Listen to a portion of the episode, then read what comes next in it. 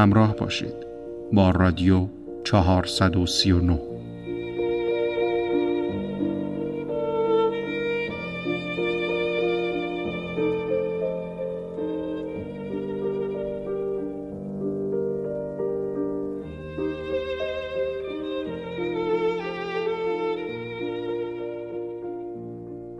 ویژه برنامه فروغ فرخزاد را خواهید شنید. به مناسبت سال روز درگذشت ناگهانی شاعر در 24 بهمن ماه سال 1345 گزیده ای از اشعار فروغ را به همراه صحبتهای مهمانان عزیزمان که دعوت ما را برای این برنامه پذیرفتند خواهید شنید. فاطمه اختصاری، آرش نصرت اللهی، مهدی موسوی و احسان افشاری برایمان از فروغ فرخزاد خواهند گفت.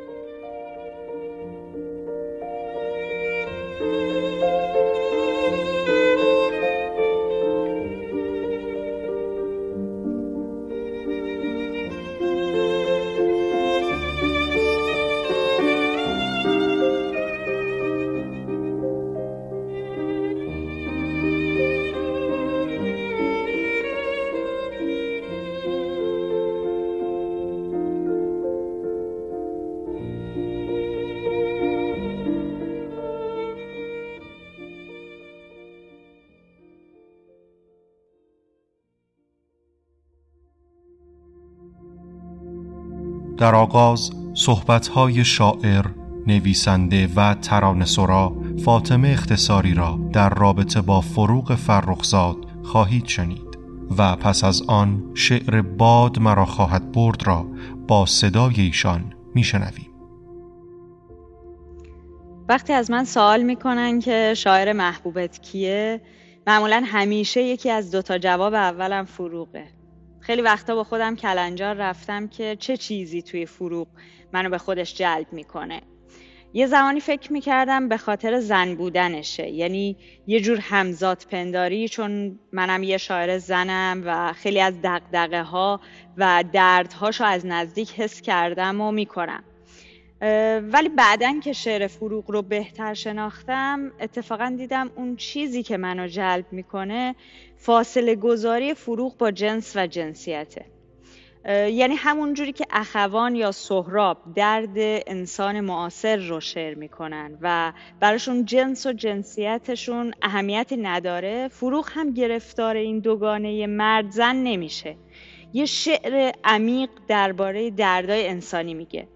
چیزی که خودش هم توی مصاحبهاش سراحتا گفته. واسه من حضور یه زن به مسابه یه انسان توی یه شعر با همون شخصیت پردازی خاکستری و به هاشی رفتن جنس و جنسیت می‌تونه زمین ساز یه جامعه برابر باشه. اون چیزی که توی موج سوم فمینیسم هم روش تاکید داشتن.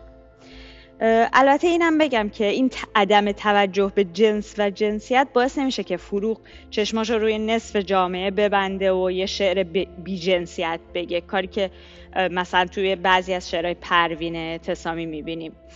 بلکه زن حضور فعال داره توی شعر فروغ. ولی آخرین چیزی که مهمه جنس و جنسیتشه.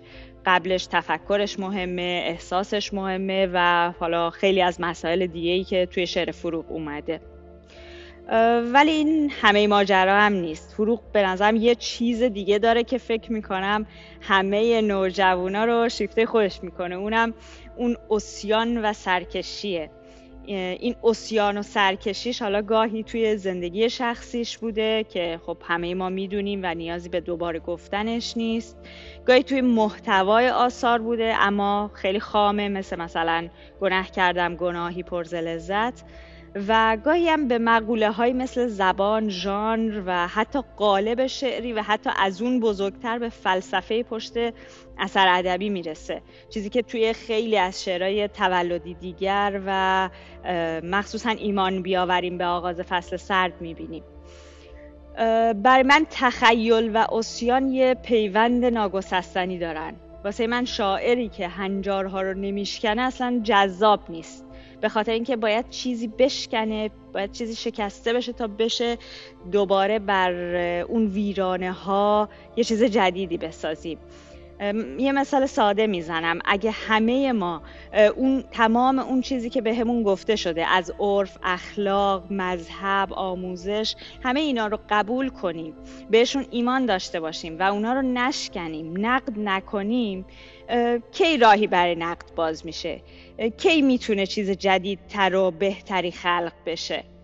فروغ به شاعرای نسل من خدمت های خیلی زیادی کرده. از ساده تریناش اینه که دایره واژگانیش از جنس زندگی امروزه. بدون هیچ سانسوری. واقعا بدون هیچ سانسوری. بدون هیچ ادا درآوردنی و بدون هیچ سعی برای فخامت و اون شاعران سازی. اتفاقی که توی شعر فروغ میفته پشت کلماتشه. اون پیچیدگی توی حرفیه که می‌خواد بزنه. واسه همین اصلا نمیترسه که هر کلمه و مفهومی رو وارد شعر بکنه. حالا این راه به نسل من رسیده و حالا ما ممکنه که توی یه قالبای دیگه ای شعر بگیم. اما به نوعی ادامه منطقی فروغ هستیم.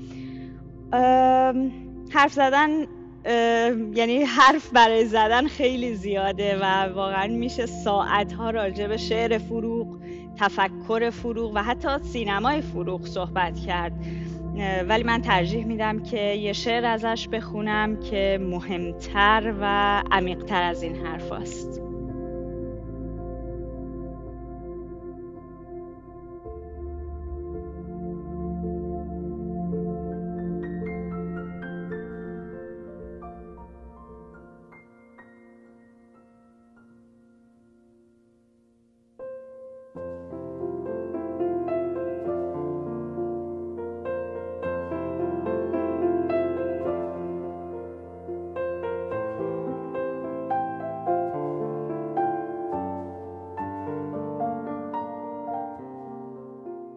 در شب کوچک من افسوس باد با برگ درختان میعادی دارد.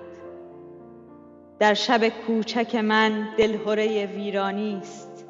گوش کن وزش ظلمت را میشنوی. من غریبانه به این خوشبختی می نگرم من به نومیدی خود معتادم.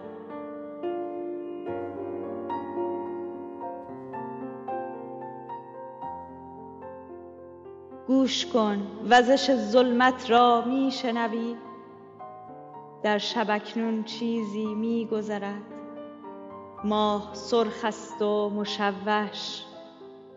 و بر این بام که هر لحظه در او بیم فرو ریختن است ابرها همچون انبوه عزاداران لحظه باریدن را گویی منتظرند.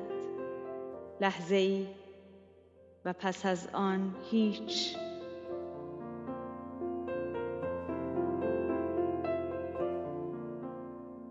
پشت این پنجره شب دارد میلرزد و زمین دارد باز میماند از چرخش. پشت این پنجره یک نامعلوم نگران من و توست. ای سراپایت سبز. دستهایت را چون خاطره سوزان در دستان عاشق من بگذار. و لبانت را چون حسی گرم از هستی به نوازش های لبهای عاشق من بسپار. باد ما را خواهد برد باد ما را خواهد برد.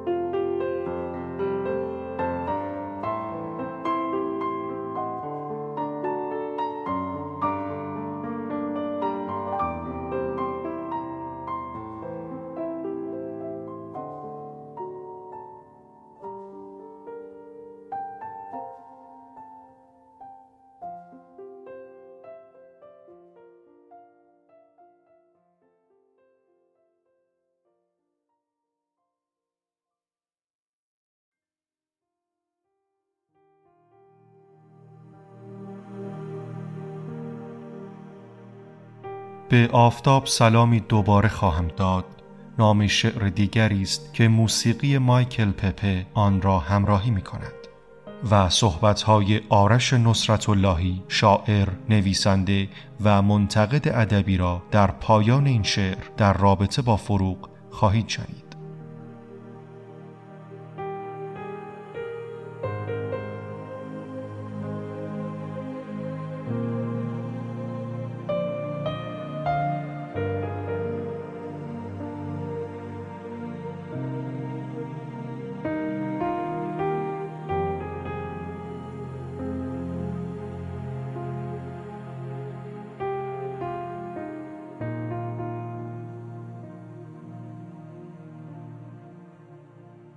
به آفتاب سلامی دوباره خواهم داد.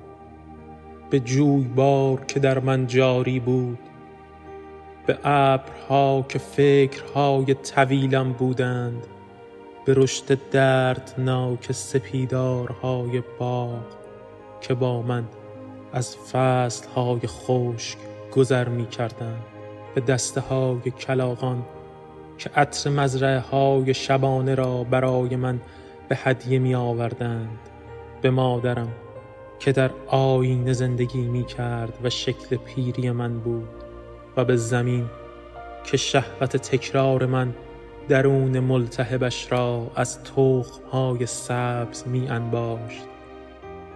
سلامی دوباره خواهم داد.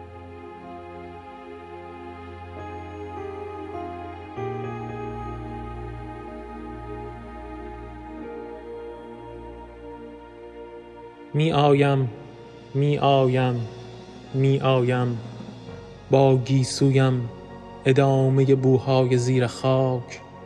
با چشم هام تجربه های قلیز تاریکی.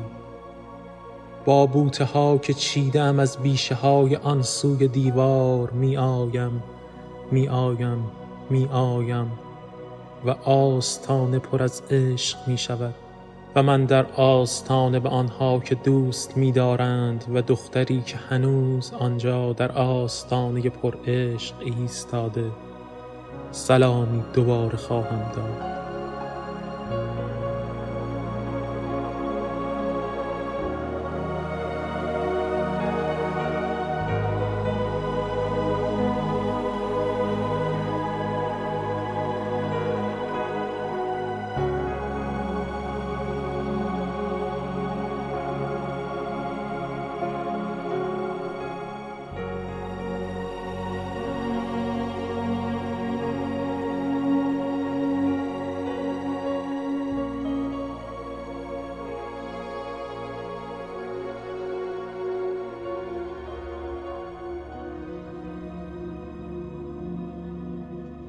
صحبت کردن در مورد شعر فروغ اون هم به کوتاهی خیلی سخته و گواه این سختی برای من از اونجا میاد که کارگاه های شعری که دارم در اونها دو سه جلسه رو اختصاص میدم به شعر فروغ و نمود تکنیک های شعری و آنچه که در فلسفه شعر وجود داره در کنه شعر وجود داره. یافتن این در واقع گزینه ها در شعر فروغ که بسیار کارساز بوده و بارها دیدم که عزیزانی که میان و در کارگاه میشینند و شعر رو دنبال می‌کنند با شعر فروغ خیلی نزدیک میشن به این تئوریایی که ما تو کارگاه میگیم بهشون. بنابراین خیلی مهمه و البته سخت اما فکر می‌کنم همین هم شاید فرصتی باشه و پنجره ای باشه برای اینکه بیشتر توجه کنیم و بیشتر ببینیم شعر فروغ رو. میشه که چند تا از ویژگی های شعر فروغ رو با هم مرور کنیم و نمونه هایی هم از شعرش بیاریم تا نزدیک بشیم به شعرش.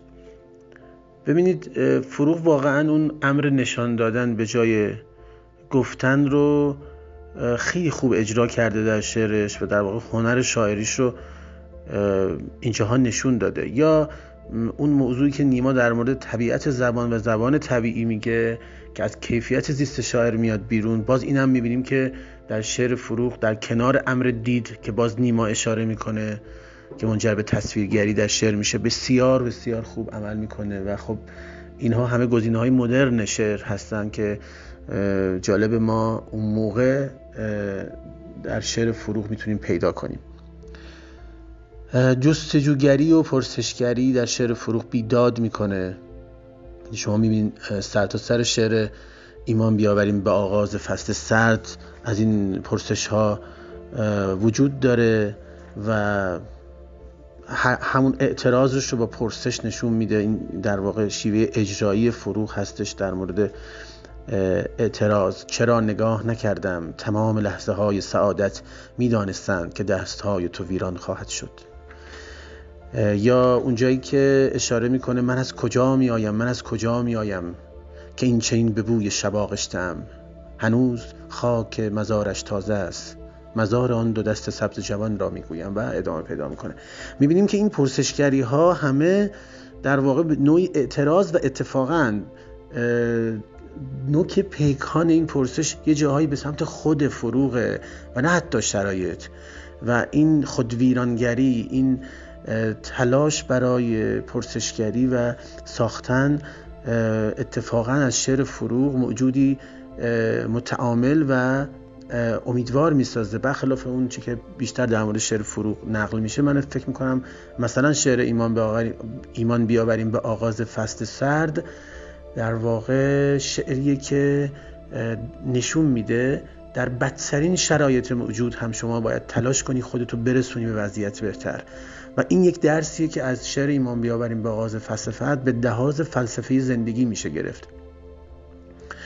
و باز هم نکات دیگه ای رو میشه در واقع ویژگی های دیگه ای رو می‌تونم بهش اشاره کنم و اون تلفیق عینیت و ذهنیت با دوز مناسب در شعر فروغ هستش که ما بارها و بارها در همه جای در واقع به خصوص دو مجموعه آخر فروغ تولدی دیگر و ایمان بیاوریم به آغاز فصل سرد شاهدش هستیم.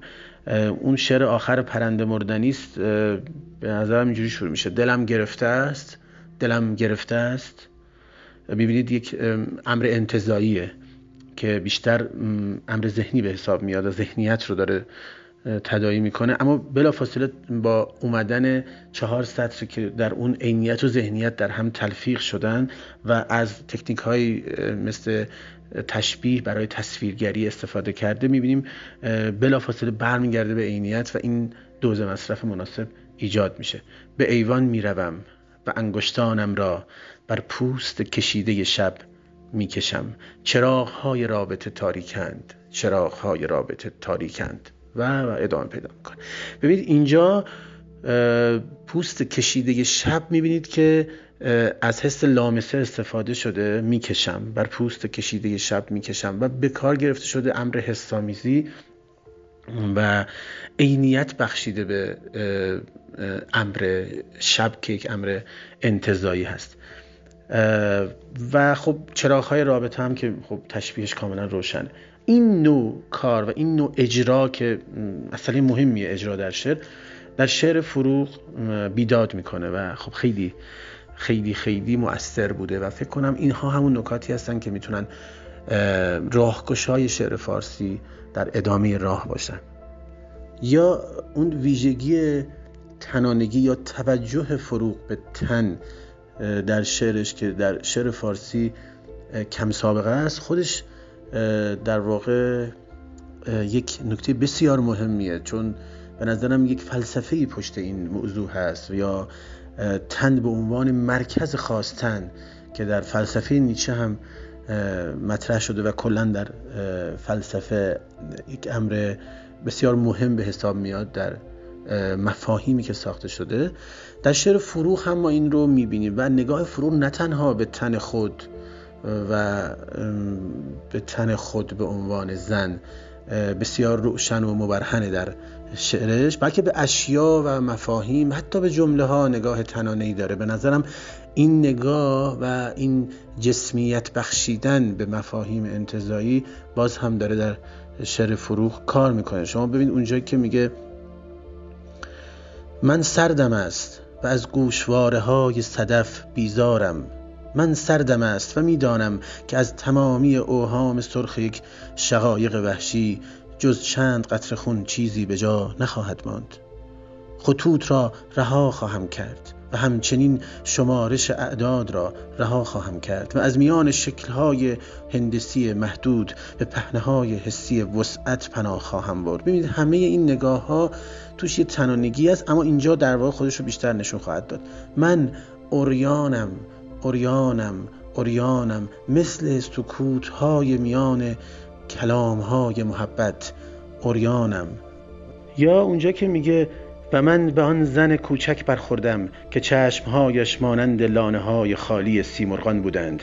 و آنچنان که در تحرک رانهایش می‌رفت گویی به کارت رؤیای پرشکوه مرا با خود به سوی بستر شب می برد اینجا هم می‌بینیم که ترکیب ها و اجراها نگاه تنانه دارند و البته در انتهای خودشون به یک فلسفه تازه‌ای بر اساس تصویرگری و ساخت اون تصویر می‌رسن که بستر شب بکارت رویا تحرک رانها یا چشمهایی که مانند لانه های خالی سیمرغان هستند همینطور می‌تونم نمونه دیگه ای رو بگم که خب اینا خیلی از این تکنیک هایی که صحبت می‌کنیم توشون هست. و جای پنج شاخه انگشت های تو که مثل پنج حرف حقیقت بودند چگونه روی گونه او مانده است؟ می‌بینیم اینجا هم گونه داره کار می‌کنه و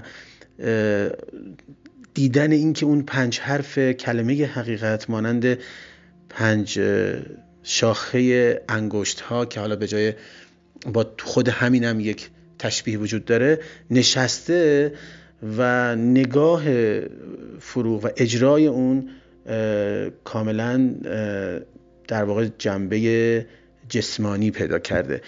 اینها نوع اجراهای ویژه فروغ هستند که به نظرم کار کرده در شعر فروغ و برای شعر فارسی همچنان میگم که خوبه.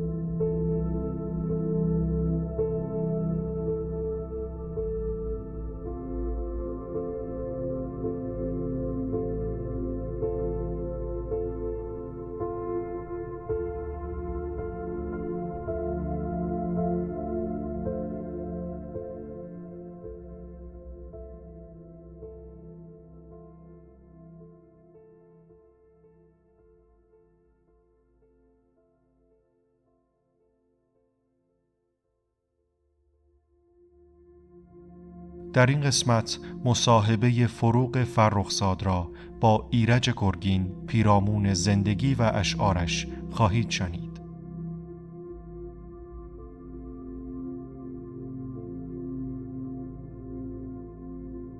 راجب زندگیتون مختصری برای ما بفرمایید. منظورتون شرح حال؟ شرح حال بله. والا حرف زدن در این مورد به نظر من یک کار خیلی خسته کننده و بیفایده ایه چطور؟ شرح حال یعنی چی؟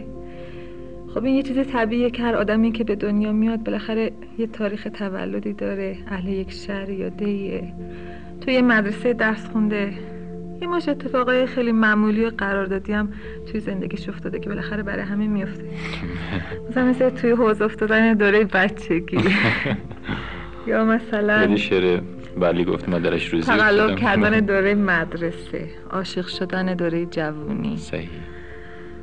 عروسی کردن از اینجور چیزا دیگه. اما اگه منظور از این شرح حال توضیح دادن این مش مسائلیه که به کار آدم مربوط میشه که خب در مورد من میشه شعر. خب پس باید بگم که هنوز موقعش نرسیده. چون من کار شعر رو به صورت جدی تازه شروع کردم. شعر امروز باید صاحب چه خصوصیاتی باشه نقاط ضعفش چی هست نکات مثبتش چی هست؟ و به طور کلی صحبتمون رو از بحث درباره وضع شعر امروز شروع کنیم من خیلی از شما تشکر می‌کنم که گفتین شعر امروز و نگفتین شعر نو. بله. چون درستم همینه. شعر نو کهنه نداره. اون چیزی که شعر امروز رو از شعر دیروز جدا می‌کنه و بهش شکل تازه میده. همون جداییه که به اصطلاح میونه فرمای مادی و معنوی زندگی امروز با دیروز وجود داره.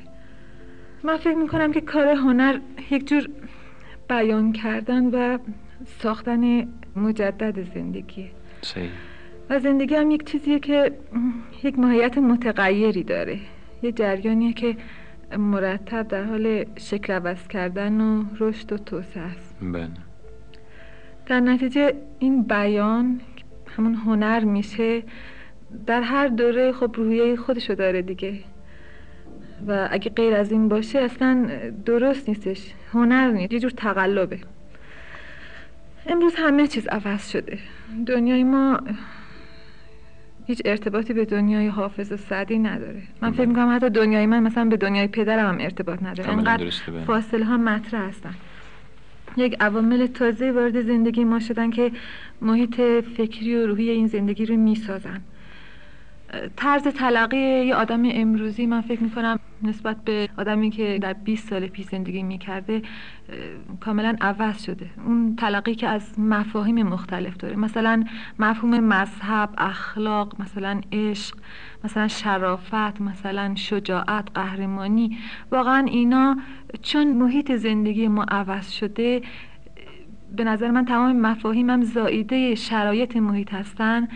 در نتیجه این مفاهیم هم امروز برای ما عوض شدن. من یه مثال ساده براتون میگم بله. مثلا راجع به عشق صحبت می‌کنیم. مثلا پرسوناژ مثلا مجنون که خب همیشه سمبل مثلا پایداری و استقامت در عشق بوده.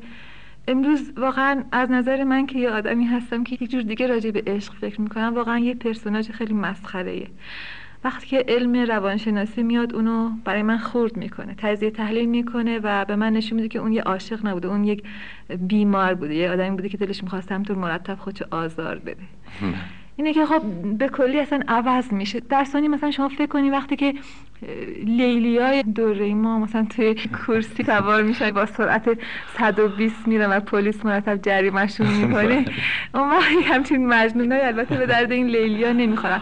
در حالی که این مجنونا شما نگاه می‌کنین که هنوز که هنوزه توی ادبیات ما که البته ما اسمون ادبیات نمی‌ذاریم ولی یک ادبیاتی که میونی یک عده مطرحه. هنوز که هنوز زیر همون درخت بید نشستن و دارن با کلاغا و آهوها مثلا درد دل می‌کنن از این حرفا. به حال شعر امروز ما یک شعری باید باشه که خصوصیات این دوره رو داشته باشه و در عین حال سازنده این شعر باید یک آدمی باشه که به یک حدی از تجربه و هوشیاری برسه که به محتوی شعرش یک ارزشی بده که بتونه در حد کارهایی که توی دنیا عرضه میشه میون اونا خودشو جا بده بله. و اگه غیر از این باشه خب همین چیزایی میشه که همه میگن دیگه اشاره هم می‌تونید بفرمایید راجع به نقاط ضعف و نکات مثبت. اول از اصطلاح جنبه های ضعیف شعرمون شروع بله. می‌کنیم. من فکر می‌کنم که به حال این چیزی که امروز به اسم شعر برای ما وجود داره و ما سعی می‌کنیم که اون شعر رو دنبال بکنیم به حال بهتر از اون چیزایی است که وجود داره و بازم اسمش شعر می‌ذارن در حالی که مطلقا ارتباطی به محیط ما نداره. ولی همین شعر خب به حال چون به علت اینکه یک چیز زنده است طبیعی است که مقدار عیبا و نقایصی هم داره. من فکر می‌کنم عیب بزرگ نمی‌خوام بگم شعر اصولا هر کار هنری و اینکه اصلا چرا اینجور کارا رشد پیدا نمی‌کنن و به حد عالی نمی‌رسن وجود نداشتن محیطه. اینجا هنر بیشتر بله. حالت تفنن داره.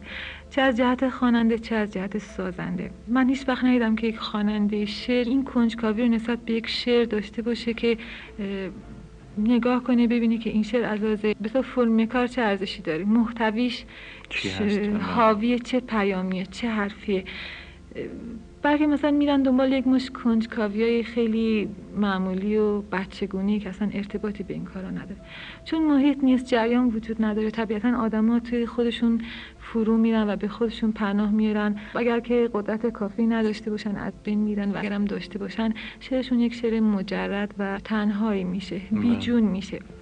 این یکی از علتهای خیلی بزرگ این راکت محافظت، موندن و رشد نکردن شعره دیگه اینکه به اون طرز تلقی بعضی از این آدمایی که توی کار شعر هستن. البته من پنج شش مورد استثنا می‌کنم و به اونا واقعا معتقدم. طرز تلقی اینا از مفهوم شعر امروز است و از زندگی امروز. اینا اینا همین حالت ما توی نقاشی می‌بینیم. مثلا یک نقاش وقتی که می‌خواد محیط زندگی امروز ما رو توی نقاشیش بیاره پناه می‌بره به مش مثلا دست بریده نمی‌دونم خط کوفی از اینجور چیزا که اینا بیشتر دکوراسیون هستن. بله. و اصلا ارتباطی واقعا به روحیه یک آدم امروزی ندارن. اینا سرگرمی. همینطور تو شعر من حتی تو شعرها مثلا حتی دیدم که اسم نون تافتون و از اینجور چیزا هم اووردن ولی این یک چیز سطحیه یک تصویره. اصلا کار هنر تصویر سازی نیست. کار هنر بیانه. بیان وجود یک آدم دنیای حسی یک آدم به وسیله یک مش تصاویری هستش که خب در زندگی مادیش روزانش وجود دارن و اون تصاویر قابل لمس هستن. و چون میرن دنبال این چیزا اینه که شعر اغلب سطحی و بچگونه میشه. چیزایی از این قبیل دیگه. ولی راجع به نقاط به نکته های مثبتش خواستیم که براتون توضیح بدم. من فکر می‌کنم که در دوره ما شعر دوره ما این شعری که بسیار در ظرف این ده سال شروع شده و شاید پیشتر چون شروع کننده این شعر نیما بود و به حال اون موفق ترین شاعر بود در این زمینه. یکی از خصوصیات شعر امروز ما که واقعا ارزش داره اینه که به به جوهر شعری نزدیک شده. خودشو رها کرده از بار بسیاری از مسائلی که اصلا ارتباطی به شعر نداشت. دیگه شعر کارش نیست که به صلاح نصیحت بکنه نمی‌دونم رهبری بکنه هدایت بکنه نمی‌دونم در متح کسی باشه. در حال به اون هسته و جوهر شعر نزدیک شده. و اصالت کلی گویی در اومده. اصالت اینکه هر بیتی شامل یک معنی باشه و در نتیجه نه هیچ حالتی رو در شعرمون توسعه بدیم و کاملا روشن کنیم و نه اینکه این حالت رو برای خواننده به وجود بیاریم که به یک حالتی صد درصد آشنا بشه. از این حالت کلی گویی در اومده و به زندگی به آدم به مسائل انسانی نزدیک شده به مسائلی که واقعا ریشه هنر تو ایناست و هنر خونش رو از اینجور چیزا می‌گیره. به این مسئله نزدیک شده و امیدواریم که بیشتر از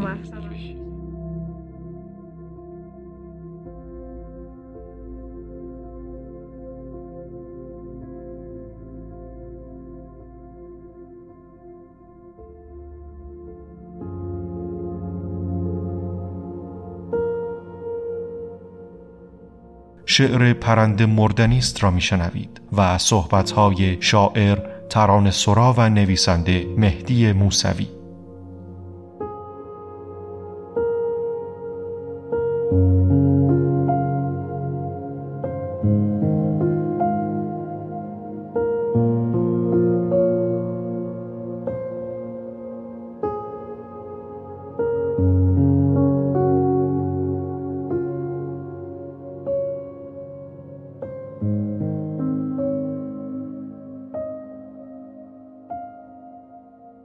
دلم گرفته است. دلم گرفته است. به ایوان می روم و انگشتانم را بر پوست کشیده شب می کشم چراغ های رابطه تاریکند. چراغ های رابطه تاریکند. کسی مرا به آفتاب معرفی نخواهد کرد. کسی مرا به میهمانی گنجشک ها نخواهد برد. پرواز را به خاطر بسپار. پرنده مردنی است.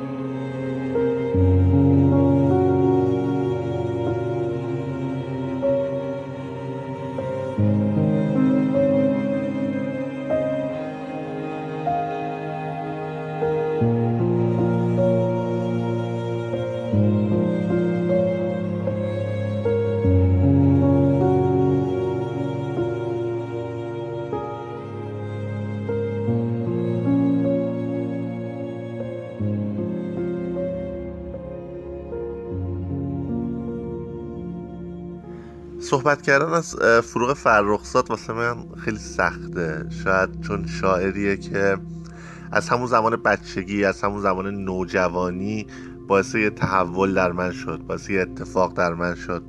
یعنی یادم فکر کنم دوم راهنمایی بودم. معلم انشامون آقای مرادخانی اومد پای دفتر من نوشت که بیست امید سبز کلاس. بعد در کنارش یه شعر نوشت. نوشت و بوی تاج کاغذیم فضای آن قلمرو بی آفتاب را آلوده کرده بود. همین چند سطر برای منی که یک بچه اهل مطالعه بودم علاقمند به شعر بودم اما با شعر مدرن آشنا نبودم. شعر مدرن رو نمیشناختم. با توجه به محدودیت هایی که اون زمان بود مجوزهای کتابی که صادر نمی‌شد و تقریبا بسیاری از شاعرها اصلا کتاباشون در بازار موجود نبود خیلی تحول عظیمی در من ایجاد کرد. اون زمان اینترنت هم نبود که خیلی راحت شما دسترسی داشته باشید و بدونید شاعر یه شعر کیه چیه. اما وقتی فهمیدم فروغ فرخزاد شاعر این شعر هاست اولین کار من این بود که برم خب شعرهاشو بخونم. و همون در واقع خوندن ها باعث شد مهدی موسوی که خب با شعر شاعرهای کلاسیک زندگی می‌کرد با حافظ با سعدی با مولانا یک دفعه با ادبیات مدرن آشنا بشه با ادبیات روز آشنا بشه با ادبیاتی که از جنسی متفاوت بود. و چه شانس بزرگی که اون شاعری که تو باش آشنا میشی فروغ فرخزاد باشه. آدمی تاب و شکن زبان دارای زبانی بسیار مدرن بسیار تازه و آدمی که در زندگی خودش هم علاوه بر شعرش شاعرانگی کرده. خلاف مرسومات قدم ورداشته خلاف قاعده ها قدم ورداشته و مهمتر از همه با همه اشتباهات و خوبیهاش خودش بوده. این برای من خیلی ارزشمنده. اما در مورد فروغ که صحبت می‌کنم در مورد کتاب آخرش که یکی از بهترین کتاب های شعر معاصر ما هست می‌تونم صحبت کنم. در مورد اینکه این شاعر در واقع چه مسیری رو طی کرده که از کتاب های ضعیف اول و دومش به کتاب آخرش که بعد از مرگش چاپ شده رسیده می‌تونم صحبت کنم. می‌تونم راجع به فرم در شعرش صحبت کنم زبان در شعرش صحبت کنم تقدس صدایی روایت و و و. اما چیزی که همیشه با اسم فروغ توی این ذهن من ممزود شده با همدیگه درآمیخته شده مرگه. مرگی که یک شاعر رو در مرحله ای که تازه رسیده بود به اون پیک حرکتیش در حالی که رسیده بود به اون اوج قله که باید می‌رسید متوقف کرد و تموم شد. و دیگه ما نتونستیم. شاعری که تازه داشت شعرهای ایمان بیاوریم به آغاز فصل سرد رو مینوشت که کاملترین شعر فروغ و یکی از کاملترین شعرهای اون روزگاره خاموش کرد. برای من همین مرگ فروغ واقعا کافیه تا از مرگ متنفر باشم تا از مردن آدم ها اندوهگین باشم. برای اینکه مرگی بود که یک هنرمند رو در جای بدی خاموش کرد. یعنی شاید اگه ده سال بعد فروغ فوت می‌کرد باز هم تلخ بود باز هم وحشتناک بود. اما فروغی بود که تونسته بود یه عالم شاهکار برای ما خلق کنه و تا ابد ادامه داشته باشه در اون شاهکارها. شاید اگر فروغ ده سال قبلش پنج سال قبلش شیش سال قبلش فوت کرده بود خب ما هیچ وقت انقدر اندوهگین نبودیم چون نمی‌دونستیم چه کسی رو از دست دادیم و این آدم چه نیروی بالقوه‌ای رو داشته که می‌تونسته به بلفل تبدیل بشه. اما فروغ جایی بود که یه پرده رو کنار زد. بخشی از اون نبوغ ناب رو به ما نشون داد و بعد برای همیشه خاموش شد. این به نظر من تلخ ترین موقعی بود که می‌تونست یک انسان بمیره و اون هم با اون شکل تراژیک با اون شکل تلخ با اون شکل وحشتناک و به شکلی در راه هنر در راه حالا رفتن برای و گرفتن چیزی برای در واقع ساختن فیلم برای کارهای کارگردانی و اون مسیری که بالاخره هنرش بود. نه در راه خوشگذرونی نه توی رخت خواب نه توی هزار چیز بی در راه هنر. حالا ممکنه در راه هنر آدم یه تصادف ساده بکنه. ممکنه پاش بره توی چاله و بمیره. اما مهم اون هدفی بوده که اون لحظه داشته. برای من اینا خیلی ارزشمنده و خیلی تلخ. و کاش کاش کاش فروغ زنده میموند مینوشت تا ما معاصرین او تا ما شاعران فارسی زبان تا ما مخاطبان فارسی زبان چیزهای بیشتری داشته باشیم برای لذت بردن برای استفاده کردن برای الگو گرفتن.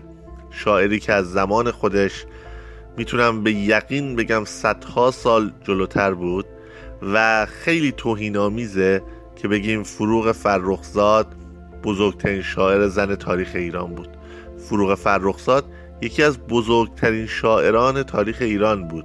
بدون توجه به تمام پسوندهای مرد زن و هر کلمه دیگه ای که بخواد توصیف کنه انسانها رو. فروغ شعرش از زمان خودش مکان خودش و بسیاری چیزهای دیگه فراتر بود.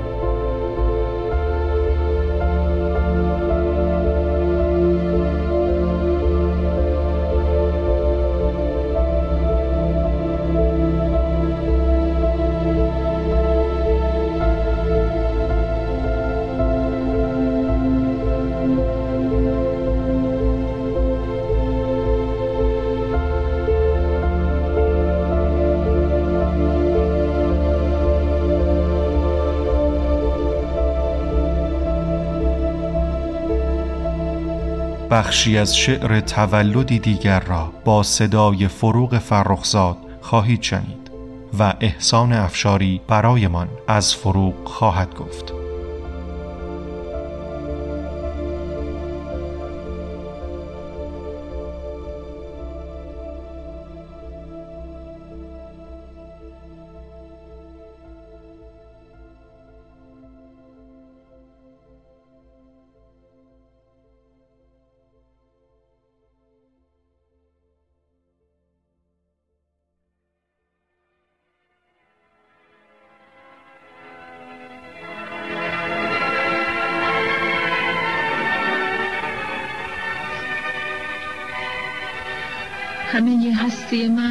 آیه تاریکی است که تو را در خود تکرار کنان به سهرگاه شگفتنها و رستنهای ابدی خواهد برد. من در این آیه تو را آشیدم آه. من در این آیه تو را به درخت و آب و آتش پیوند زدم. زندگی شاید یک خیابان دراز است که هر روز زنی با زنبیلی از آن میگذرد. زندگی شاید ریسمانی است که مردی با آن خود را از شاخ میآویزد. زندگی شاید طفلی است که از مدرسه برمیگردد.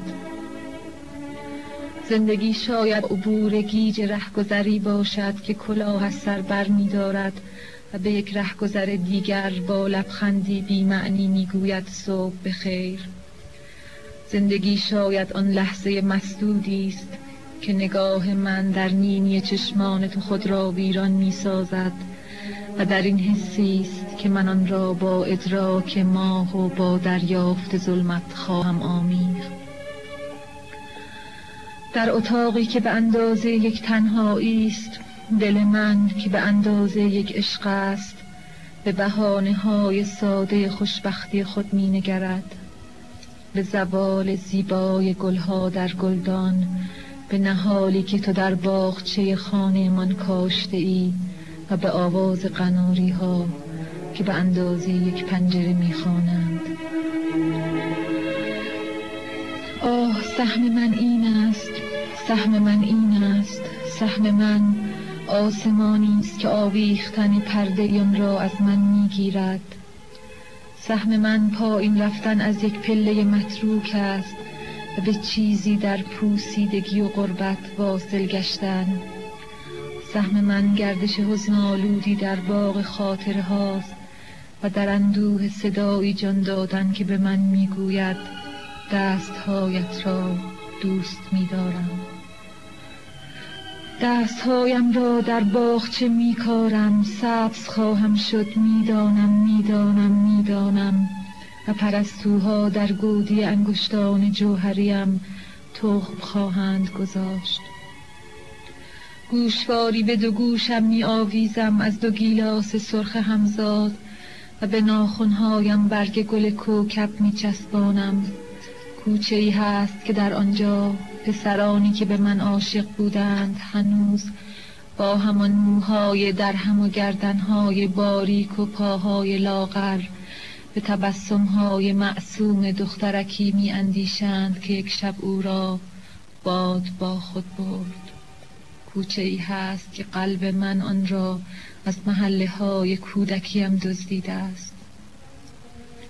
سفر حجمی در خط زمان و به حجمی خط خشک زمان را آبستن کردند حجمی از تصویری آگاه که ز مهمانی یک آینه برمیگردد. و بدین سان است که کسی می میرد و کسی می ماند هیچ سیادی در جوی حقیری که به گودالی می ریزد مرواریدی سید نخواهد کرد.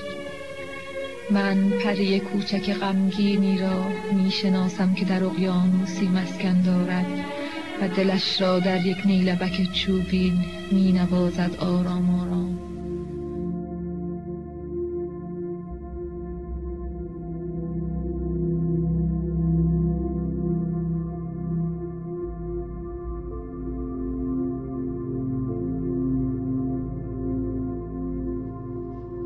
در مورد شعر فروغ به چند نکته اساسی میشه اشاره کرد.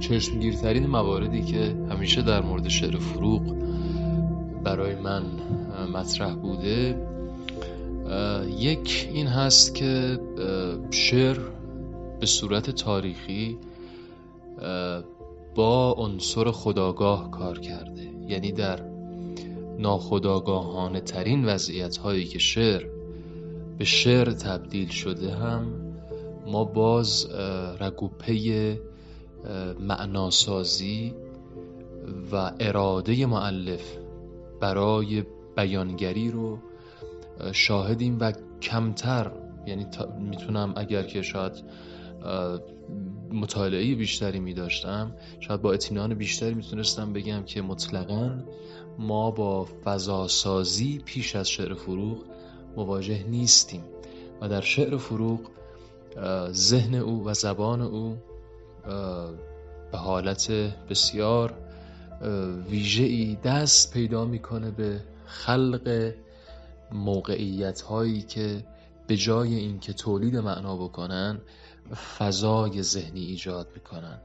و به همین خاطر هست که شعر او قوتور هست شعر او شعریست سیال همراه کننده همزاد پندارانه و اتفاقا در تجربی ترین وضعیت های خودش هم که ما با یک سری اسامی مواجه میشیم که انگار فقط در شناسنامه زندگی فروغ اون اسامی اسامی قابل ردیابی هستند هم باز در اون موارد هم به اعتقاد من شعر خاصیت همزاد پنداری خودش رو از دست نمیده. غیر از اون به مورد دیگری که می شود اشاره کرد این هستش که خب صدای زن تحت سیطره صدای قالب مردانه ادبیات ما همیشه قایب بوده و همیشه نارسا و ناشنیدنی بوده. و این فروغ هست که میاد و به زن و به مسئله زن و به برخوردی که در واقع خود شخص او داره با کیفیت وجود زن اعتبار میبخشه اهمیت میبخشه و اون رو واجد یک تشخصی می‌کنه که از اون به بعد من فهم می‌کنم اتفاقا شاعرهای مرد یک مدل نگرش تازه پیدا می‌کنن خودشون نسبت به سوژه زن در آثارشون و خب البته این اتفاق اتفاقی نیست که از آغاز ما در شعر فروغ ببینیم.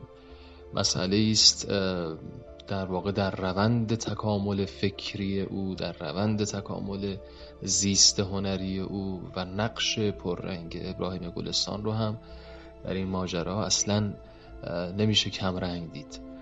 در هر صورت شعر فروغ اگر بخوام دیگه خیلی خیلی شخصی به کار او نگاه بکنم برای من یک حالت گیرایی عجیبی داره. در واقع من فکر می‌کنم او خیلی بیواسطه و خیلی اوریان با مفاهیمی که شعرش باهاشون درگیر هست برخورد می‌کنه. در صورتی که در شعر شاعران معاصر با خودش من فکر می‌کنم که اونها انگار با یک جور پیش داوری با یک جور طرح و نقشه در قبال موضوعاتی که می‌خوام بنویسم برخورد می‌کنن. ولی شعر فروغ این حالت رو نداره و به همین خاطر به نظر من عمق عاطفی بیشتری پیدا می‌کنه و علا رقم شاید لغزش هایی که در کار او بعضا دیده بشه که شاید خیلی ها از ناحیه موسیقی این نقطه ضعف رو متوجه کار او ببینن. ولی هر چه که هست به نظر من یک ماهیت گیراتری داره و به ذات شعر به نظر من نزدیکتر شده شعر فروغ. تا معاصران خودش. برقرار باشید ارادت.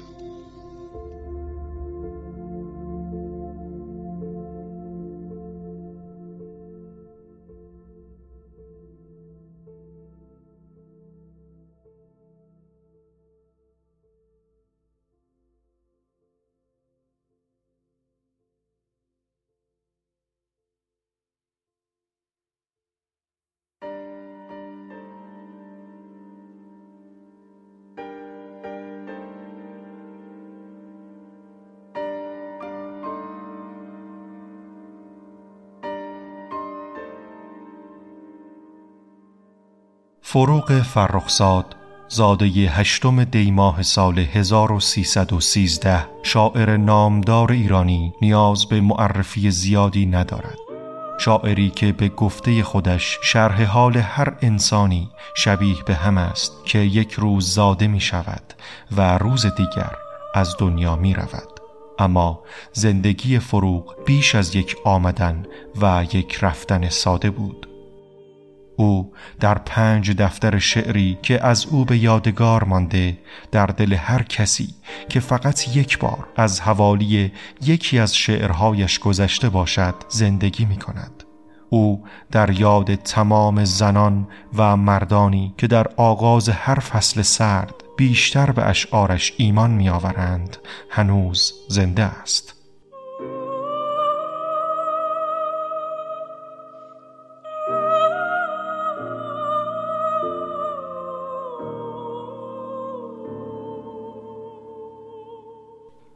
ازدواجش با پرویز شاپور در شانزده سالگی و جدایی جسورانش بعد از چهار سال در آن دورانی که کمتر زنی از حق خودش در زندگی دفاع می کرد او را تبدیل به یک نماد پیشرو و یک شاعر صاحب سبک کرد.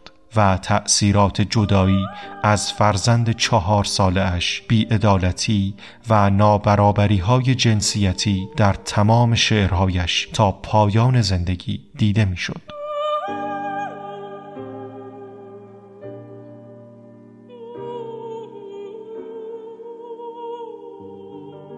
سفرهای فروغ به اروپا و آشنایش با ابراهیم گلستان نقطه عطفی در زندگی هنری و عاطفیش بود و پای او را به فیلمسازی و بازیگری کشاند تا جایی که فروغ فیلم خانه سیاه است را در سال 1341 کارگردانی کرد و در فیلم شش شخصیت در جستجوی نویسنده اثر لویجی پراندلو بازی خیر کننده ای از خودش به یادگار گذاشت.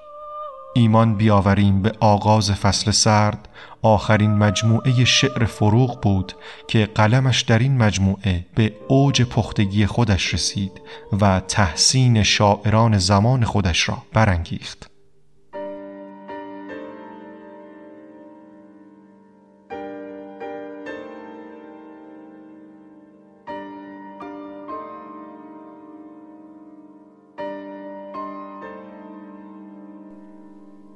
سرانجام فروغ فرخزاد در ساعت چهار و نیم بعد از ظهر 24 بهمن ماه سال 1345 وقتی که با جیپ ابراهیم گلستان به استودیوی او می رفت از جاده منحرف و خودروی وی واژگون شد. او در آغوش ابراهیم گلستان وقتی که از بیمارستانی به بیمارستان دیگر برای پذیرش می رفت درگذشت. فروغ هنگام مرگ تنها سی و دو سال داشت.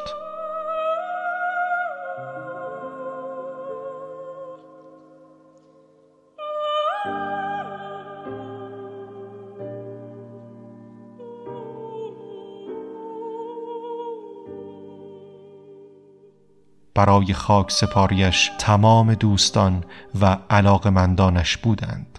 شاعران و تمام هنرمندان مطرح آن زمان به غیر از یک نفر ابراهیم گلستان.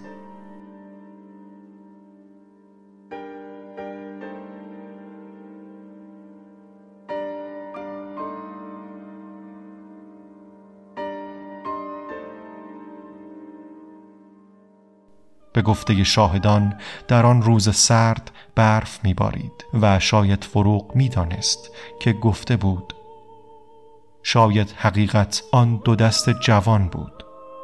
آن دو دست جوان که زیر بارش یک ریز برف مدفون شد.